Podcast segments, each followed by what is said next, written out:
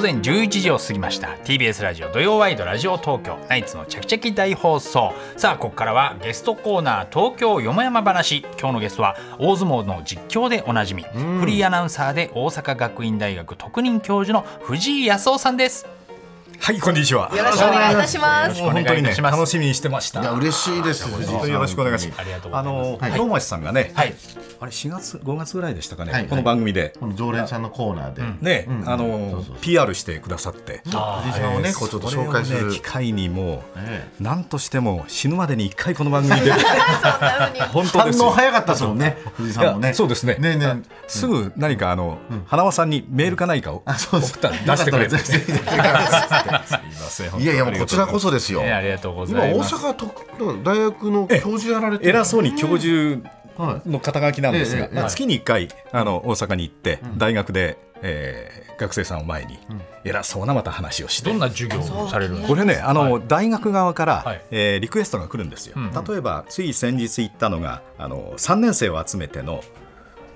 いよいよ就職戦線はいというところで、面接の心得であったりね、うんあのまあ、試験就職試験を受ける時のいろんな心得を話をしてくれというので、まあ何十年前ですか40何年前のことを思い出しながら、あるいはあの試験官としてはい NHK で採用したことがありましたから、その時の話もしながらなるほどあのまあ90分間、それが終わったら日帰りで交通費も支給されない、えーあの 仕事なんですよ。あそうなんですかまああ行ってよか った。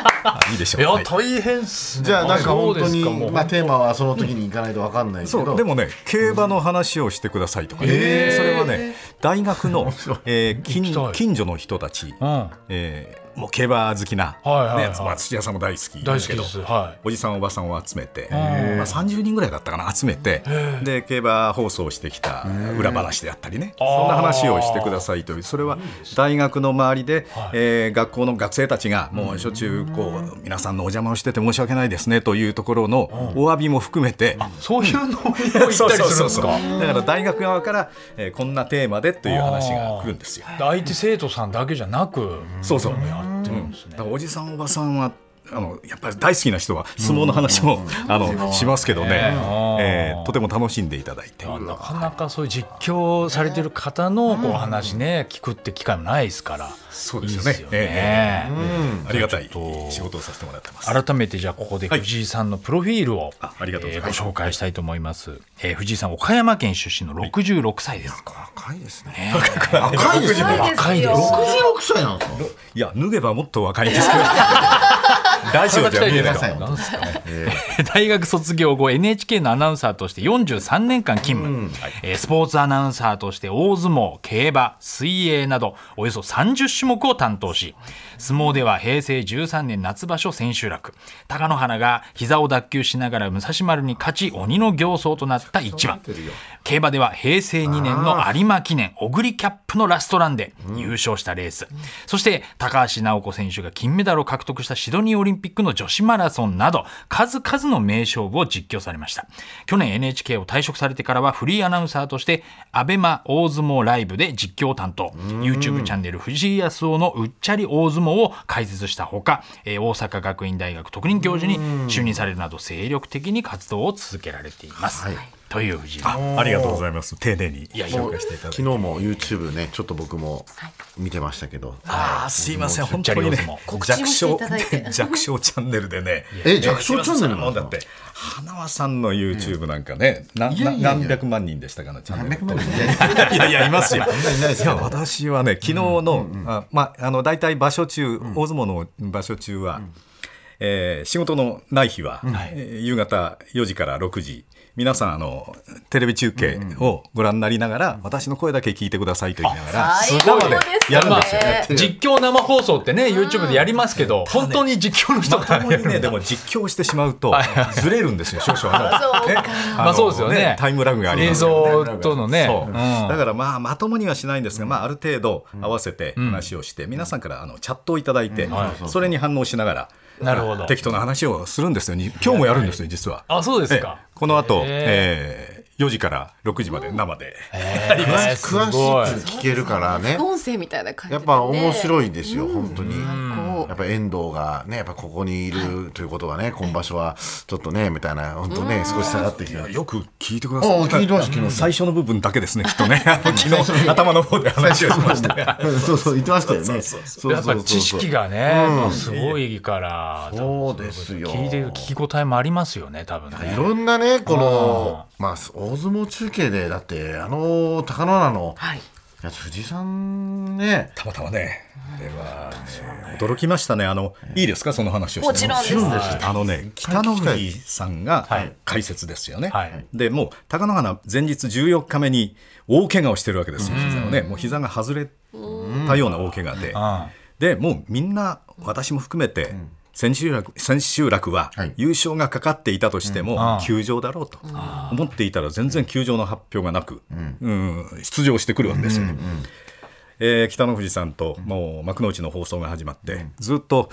お通夜のような放送ですもう出てこなきゃいいのになというふうに、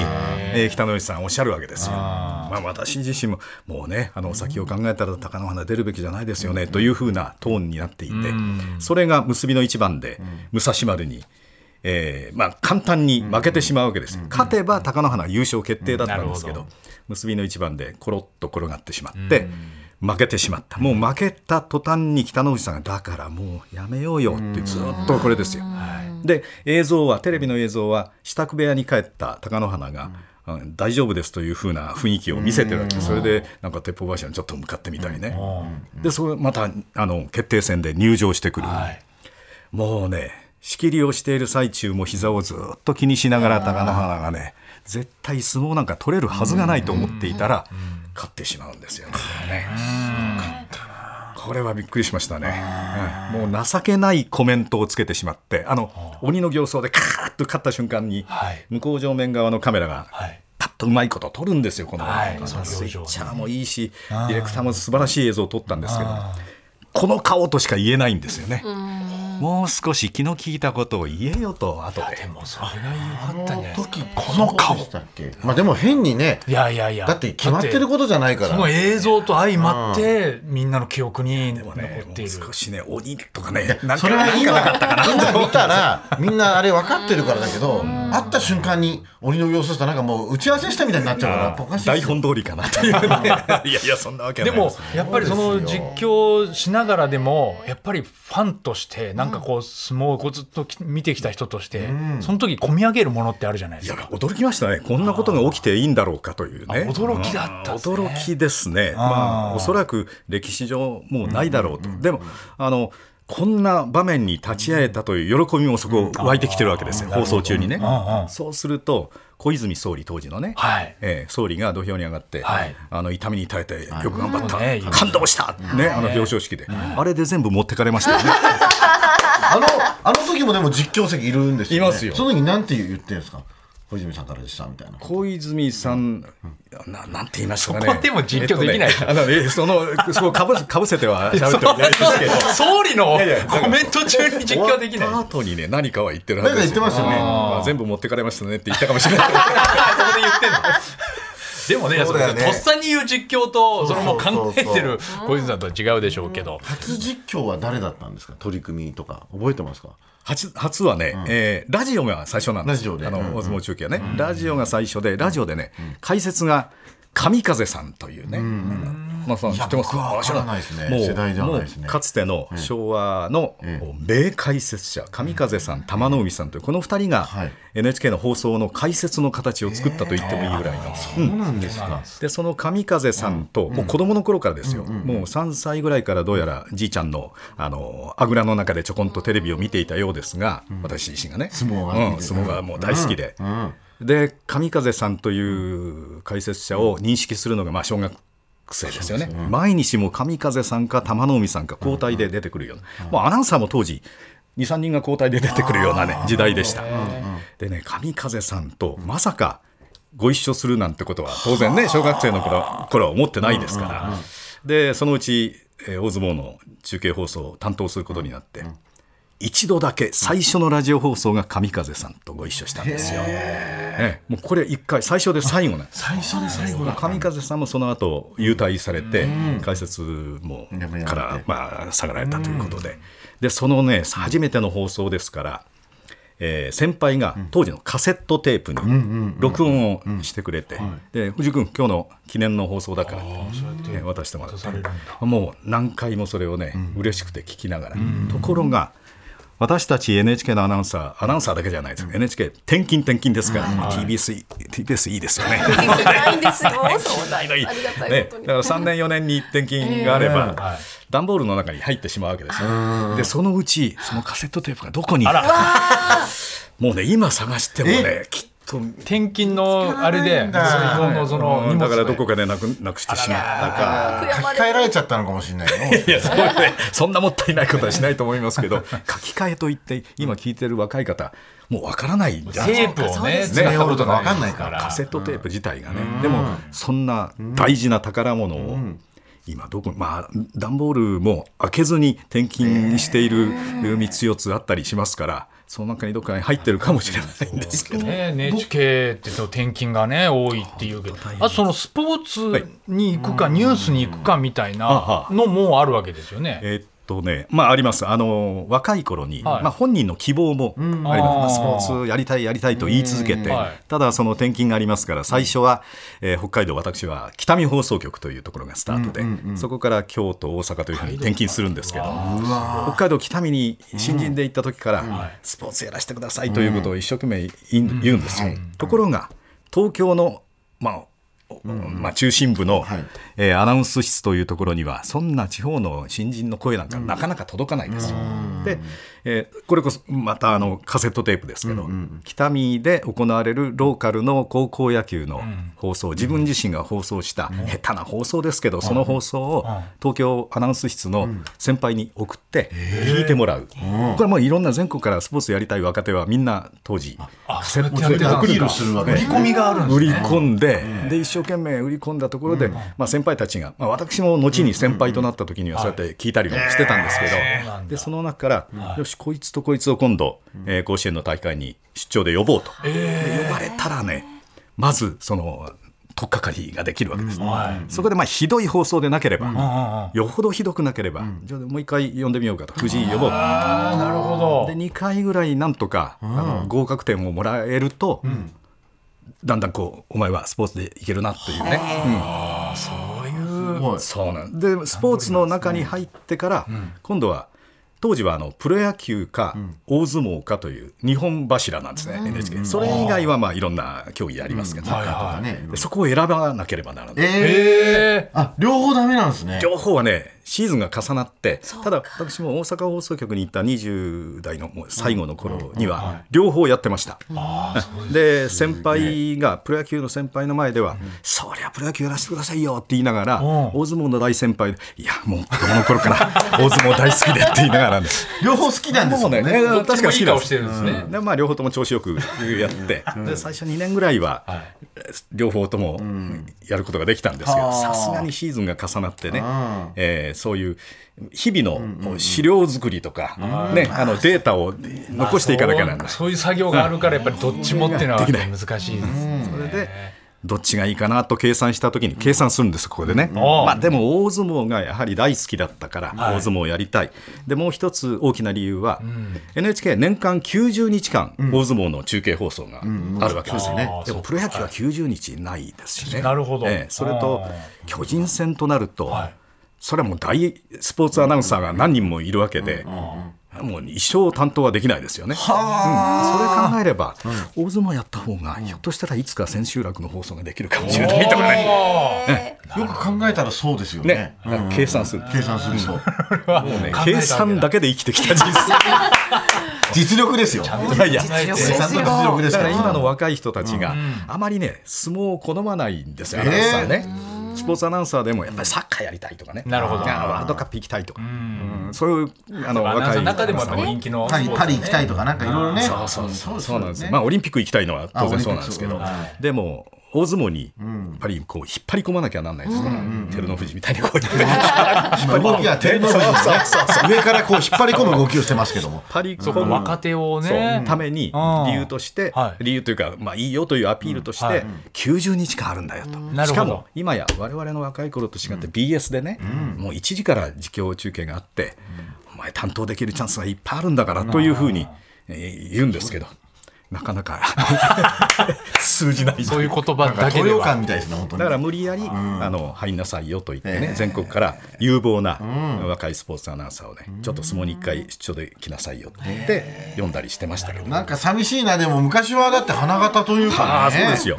子供の頃もうだってこんなことができたらもう幸せだなと思いながら中学生ぐらいでそう思ってましたもんねねえ競馬はどうなんですか競馬競は馬まあたまにっていう感じですうんかいやいや大好きでしたあそのあの実況実況はねいやうーん昭和ご62年の、えー、タマモクロスとかね覚え,、まあ、覚えてるっていうかまあオグリキャップはそのちょっと後ですけどね、えキャップのラストなんースーパだークリークとか足ねでそうですよねちょうど武豊さんがうんデビューした頃からもずっと、あーあの NHK の競馬中継は、はいあの当時から、えー総合テレビで年間7本ぐらいしかレそうですねースはないですから。はいはいはいダービーとかでもマキネンとかほぼそれは何かの形んで、実況ばかりではないんですが、何かの形で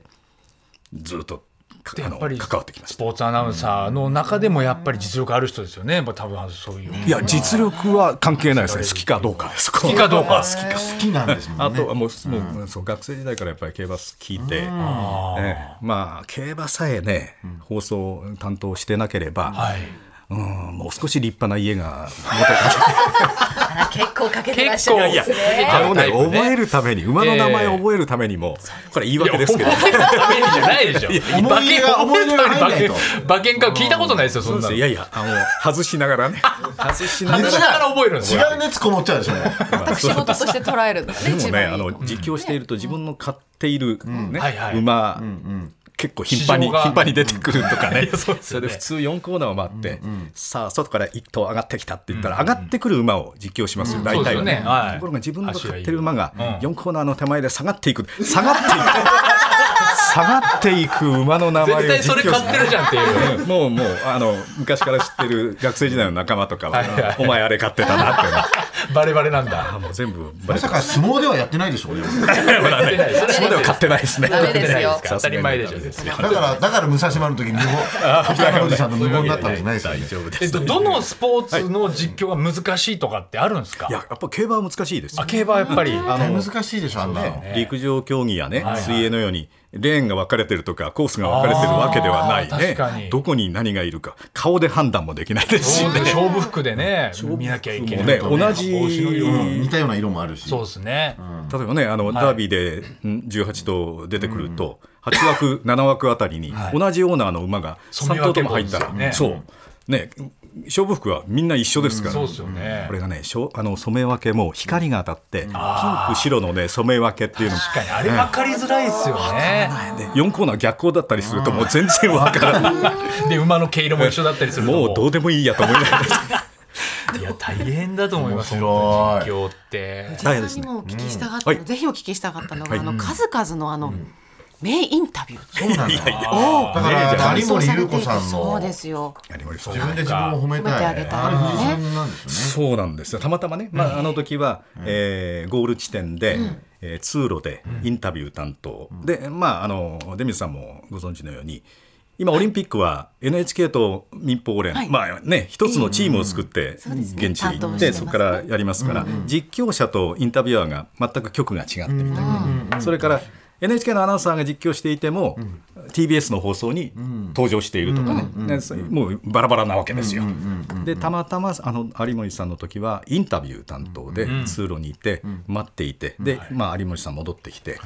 で聞き始めて結構長い時間聞いたと思います、7分8分ぐらい聞いたかもしれない、はいはいはいだんだん彼女のなんかこみ上げてくるものが自分に伝わってきて、自分自身ももうなんかえーこみ上げるあの有森さんと同じ岡山出身で、まあ、それまでもあの取材なんかでお世話になったりしていて、まあ、彼女もきっと顔はお当時も分かっていてくださったんだと思うんですけどそれで聞き始めていろいろで4年間であの前のオリンピックからバルセロナからアトランタに至るまでの4年間で、有森さんはあのかかとというか、まあ、測定筋膜炎といって足の裏の大怪我、まあ、大きな病気で歩けないような状況から、でだんだんリハビリであー少しずつ走れるようになって、もう一回オリンピックのあのスタート地点に立ちたいということで、えーアトランタのオリンピックにギリギリ最後の札幌でのマラソンで代表権を得て出場するわけですよね。ところがその4年前の92年のバルセロナオリンピックで彼女はえーどちらかというと悔いを残しているわけです。エゴロワというロシアの選手ともうゴール直前までデッドヒートで,、で最後競技場に入る直前に引き離されて銀メダルに終わるわけですよ。で彼女はそれが悔しくて、あのどこかで勝負ができなかったかなという。うんあのもう引き離される前にもう少し何キロ、まあ、35キロ地点でもいいから、ここでもう思い切っていこうというね、それがなぜできなかったかといううところをねなる、ほどえー悔やんでいて、で4年後になんとかそのスタート地点に立てたという、今度はもう絶対に悔やむことはやめようと思って、彼女はスタート地点に立ちところがファツマ・ロバという選手が聞いたこともないような選手がね、突然もう十数キロで抜け出すわけです。でもみんなあの走ってる選手たちもノーマークの選手ですから、まあいいやと思ってなかなか行かない、で行かないうちになかなか背中も見えてこない、そうするともう有森さんはよしここで行かなければまた悔いが残るというんで一人で追いかけるわけです、んどこまで行っても追いつかない、うんで結局はファツマ・ロバにも追いつけないし最終的にはまたエゴロワさんに抜かれて、今度は銅メダル、銅メダルですよね。そこで前回は銀メダルでしたが、今回銅メダルということでという話を向けたら、彼女が。いやメダルの色はそうなりましたけど、でも決してねあの私はあの悔やんではいないということを、うん話しでそのうち彼女も込み上げてきて、私も込み上げてるからもう次の質問だんだんもうできなくなってきて、マイクを持ったまま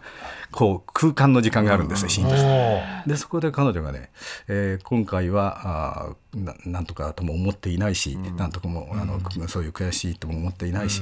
でそこでなんかじーっと10秒ぐらいあったかな7秒ぐらいあったかなシーンとした時間があった後で、自分で自分を褒めたいと思いますと言って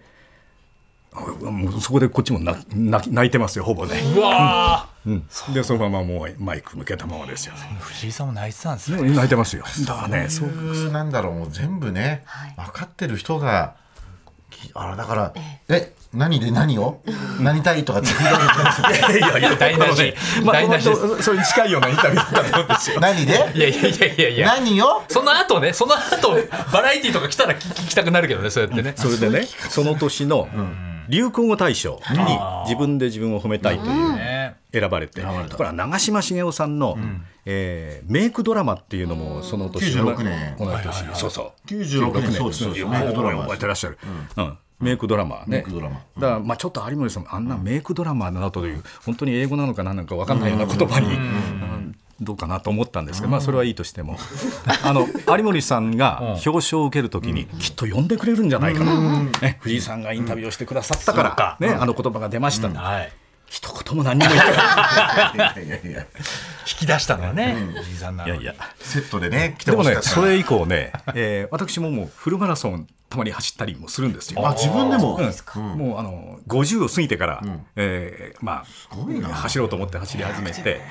で東京マラソンも2回走ったんですけど、はいその2回目だったかな、有森さんがゴールの手前ぐらいで、あの客席の一番前にいて、みんな応援してくれてるわけですよ、拍手しながらね、頑張れ頑張れって言って、で最後走ってあ有森さんだと思って、まだゴール手前ですよ、50メートルぐらい、そこで有森さんとちょっと立ち話をして始めて、おーゴール見えてるのに、はいあそこで7分ぐらい損しました。なんで勝負できなかったのいや、そうそう。もう一メダル回、かかってないもうじ一ゃん回頑張りたいという。あうまいでのすね水泳のあの人もそうなんですよねめっちゃ悔しいってそうそう、田島さんね。あれも藤井さんなんで田すよ島康子さんね、彼女は、はいあの、銀メダルっていうの微妙なんですよ、インタビュアーとして。うん難しいねですおめでとうと言っていいのか、うんどう言っていいのか。選手によってもね喜そうんかでる人もいれそっかばそっかそっか大喜びの選手もいますよね、はい銀メダルで、ところが彼女は、まあ、いろいろ取材もしたりしていましたから、ん絶対に金メダルという気持ちでいただろうと、なるほどで、えープールから上がってきて、マイクを向けた時に、はいもう一言も言わんお疲れ様って一言言っただけで、はいそしたら勝手にめっちゃ悔しい。へー金がいいですって言って、うんあーあれがね何にも聞いてないんですよ。 本あ当れもね向こうが向こう発信ですでもなんか引き出したんじゃないですかそれをそこで、彼女はねきっとあまああのおしゃべりも上手だし、ほっとけばしゃべる、まあ、マイクを取られないようにそれだけを気をつける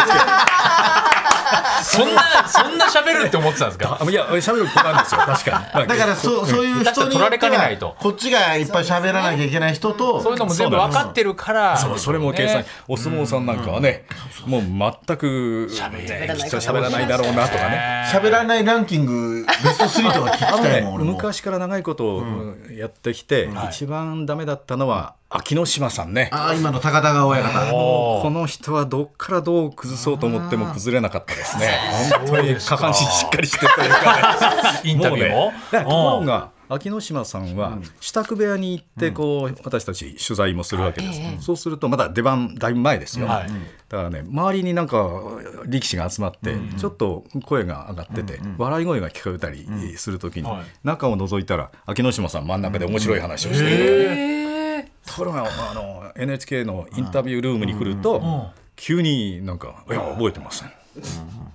いや分かりません」身内にあはんまりこあれなんでしょうかうねなんか作戦をバレたくないみまたあいそれもなある取りし組みあみのたいなね師匠から厳しく言われてるんですこよ、うだから余計なことは言うな昔の鳴戸親方みたいなね厳しい親方がそうねなんですよだからまああのインタビューも、支度部屋に放送が流れていますから、相手も聞いている可能性もあるしそれから他の力士も聞いてるから、お前偉そうにしゃべるなよというまあね相手へのねうん敬意もあるから、そうそうそれもあるんだからそっかそんな教えをしないでほしいんですこっち はあのインタビュアーとしては。結構なんかあのめちゃくちゃ喋ってくれる人もいますよねいやもうほっよとよ水戸泉さんああまあね人気ですもんねもうほっといても、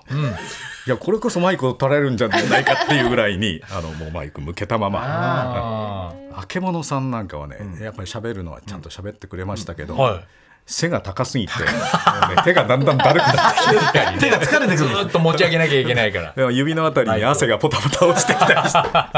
そうか面白いねいやいやいやいろんな場面に立ち会ってるんですさあそれではここからはですね今週のヤホートピックスということで、はいまだちょっとお話ししていないような、あとっておきのお話があればと思うんですけどもお願いしはい難しいですねあの新人の頃のはいもんはい大失敗談聞きたいです、はい、聞きたいです、あるんですね。あのね、えー北海道北見放送局です、はいはい1年目か2年目で、えーリクエストアワード FM 番組を新人が担当するんですよ、はいそうすると3時間番組ぐらい3時間ぐらいの番組でレコードも自分当時レコードです、レコードも自分で用意して、えー皆さんからのリクエストのハガキも全部重ねて順順番を決めて自分で昼ぐらいからやらないと3時からの放送で間に合わないわけですね、そうするとその日に限ってお昼前の天気予報というのがローカルの担当が当たっていてですね、えー3分間ぐらいの天気だったと思うんです、えーレコードの、まあ、資料室からレコードを引っ張り出し,、出しているうちに時計を見たら12時回ってんですよだから12時前の天気予報終わってるわけですよあらえうんいけねえやっちゃったよあまあ、たまにそういうことも他の大先輩でもあったりしたんですけど、はいでいよいよもう困ったなと思ってそーっと放送部へ帰るわけですそのアナウンサーのところに、はまあ、土曜日だから、今日と同じ土曜日で、あはいえー先輩アナウンサーももうほぼいない一人だけいて、でもう一人のアナウンサーいい一つ先輩のアナウンサーがいて「すいませんでした」って頭下げたら「どうしたの?」って言われて「いやいやどうしたの?」じゃなくてあのすあの「すいませんラジオを飛ばす」っていう言葉使うんですけど飛ばしてしまいました3分間」って「あそう」っつってケロッとしてるんです上司も。いやよく聞いたら一つ先輩が代わりになんか入っていてくれた。おーうん、助けてくれたの、あありがたいなと思ったんですがもう少し考えたら、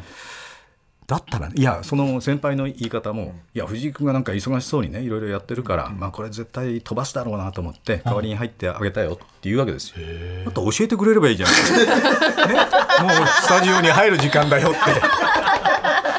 全くね、まあ、もうご本人の手柄になってるわけですけどね。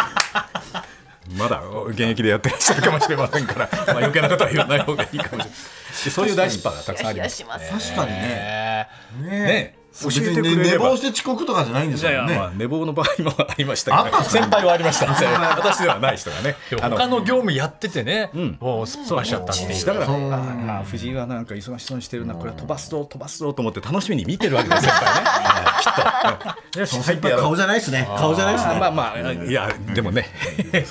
助けていただきました本当にありがとうございますね先輩ですけどねいやーまあでも本当今場所もね優勝予想も難しいところになってます小野さんどうですか僕はねやっぱり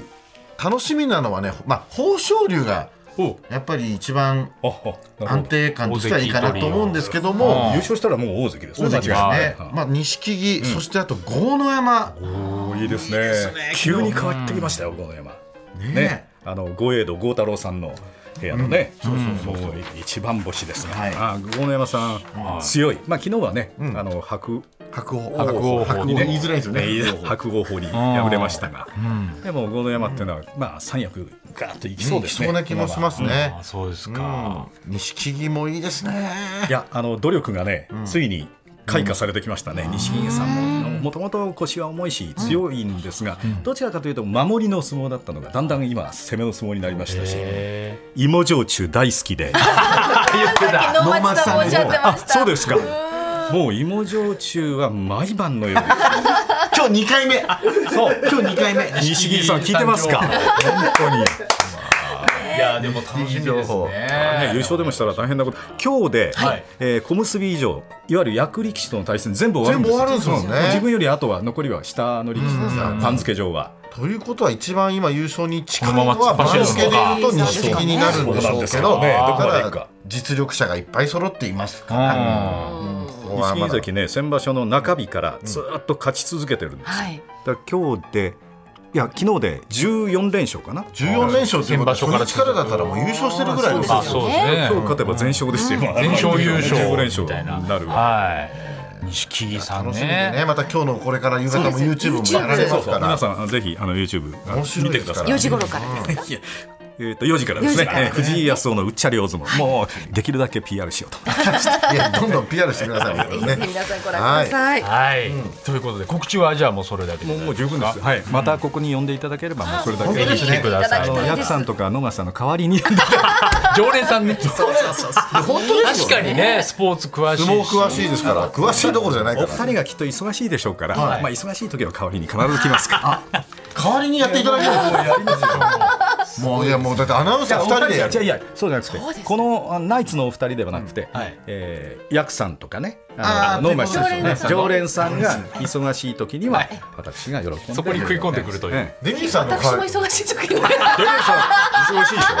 忙しいですね。いやいや、今からでも私代わりにする。そんな勝手なことは言って。デミズさんとはあのね、白鵬関の、そうなんですあの結結婚婚披式露宴でね、ご一緒。そうななんだぜかね、白鵬さんという人はね、TBS から、まあ、あれ放送があったんですね、TBS でね、だから TBS の、えー当時。一番、まあ、当時じゃではないですね、一番綺麗な女性アナウンサーをっていうんで、リクエストしたんです。で、あと、それだけではなくて、相撲アナウンサーも一緒にくっつけてくれって言われいてや。もう光栄でした。その。それ以でも来し。ないとご一緒できないので。またぜひ来ていただきたいと思います。持ってこないと終わんない方式持ってこない今日と終のわんゲないストフリーアナウンサー藤井康夫さんでしたありがとうございました、はいありがとうございまありがとうございます。 TBS ラジオ土曜ワイドラジオ東京ナイツのチャキチャキ大放送